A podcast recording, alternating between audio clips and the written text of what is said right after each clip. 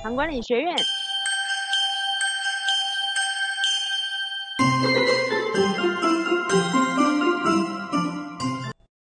啊，大家好，呃，我是袁仁金医师。那就在呃今天的哈某年某月的某一日的今天啊，我们的今天有个病人来，糖化血色素有非常巨幅的下降，啊，从六点五本来也不算高了哈，但是他既然一口气能够把它降到五点四，呃，这中间我们大概间隔的六个月对比它的这些变化，就退到这么多。那一问之下，他当然也是遵循低糖饮食的原则，但是那个他的糖已经呃几乎他的主食都不碰了，但是因为这么大的身体重量改变，那他的身体一气一口气掉这么多体重，一口气掉了十二公斤的体重，那我就很担心，这是算速度蛮快的，我会担心肌肉流失。果然，我今天就看到他的肌肉是流失的。呃，减了大概九公斤的呃脂肪量啊，但是肌肉狠狠的掉了一点七公斤。那肌肉一点七公斤，如果对像馆长级的人掉一点七公斤，他其实是很少啊，他肌肉很大。但是呃，我们呃这位糖友呢，哈，他的肌肉的那个数量啊，用身高校正法，那会得到一个骨骼肌参数。那这个骨骼肌参数的话，七男生不能低于七，他本来就只有七而已，今天就狠狠掉到剩下六点三啊，六点四啊，六点六点四就是好像那种七十五岁的老人了，反正年龄才五十不到，他已经一口气把自己的那种，呃，很想把体重下来，但是他下错地方了。啊，呃，不能说完全错，脂肪减得很漂亮，但是它的肌肉掉了，所以我们就谈到那个蛋白质应该要怎么办。啊，所以大家如果去看这个呃身体组成测量的时候，它的好处就是会分开肌肉脂肪。那过去我们都谈减重、减重、减重。那，我们开始在做这些肌肉脂肪的这些身体组成测量之后，我们开始开口不谈减重。那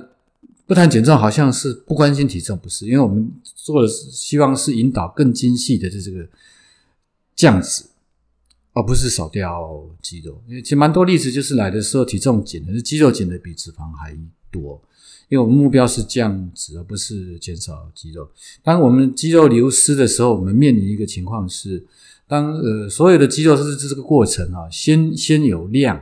那才有值。所有量跟值，就是说肌肉的功能是可以做很多活动运动的。那数量够的肌肉，那经过训练训练之后，它就会跑，有一点像那个。饲料鸡跟放散鸡的感觉大家像土鸡大家都知道土鸡那个咬起来真的比较有咬劲。我们的肌肉也是这一回事啊，啊！当你流失的肌肉，你要重新把量补回来，然后要透过运动打造成为那个比较结实的肌肉，哈，这个其实这样的吃亏还蛮大的哦，你很可能不容易再再补成以前那么强壮的肌肉，所以我们在提醒那个。是减脂，那要保护肌肉，那当然肌肉能长是最好。那个就是从身体组成测量这边过来的。啊，大家很关心的这个肥胖不肥胖，用脂肪比例去对。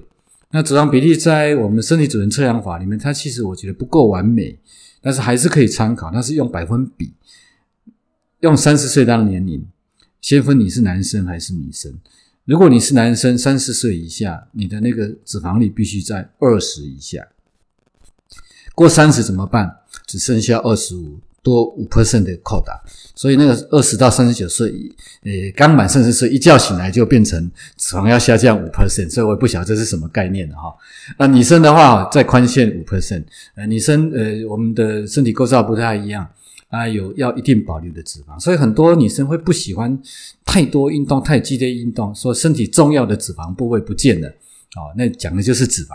那其实我们要多给女生多算。加五 percent，所以女生三十岁以下是二十五以下，但是一样哦，一过三十，一夜之间你就会跳成三十 percent 以下。所以我也觉得我们的演算法给大众建议是不够完美了，哈哈。那不够完美还是有一个参考数值可以依据，大家可以根据自己的脂肪量去设法去移动。哎，过多的脂肪量增加肌肉，脂肪没有减很多，脂肪率也会改善。啊。但最好就是你长的肌肉掉的脂肪，一算的话，脂肪率因为那个比例关系，一掉就可以掉很多。我这样跟说明，大家是不是有兴趣跟我一样来做这个减脂增肌？谢谢大家的收听。唐管理学院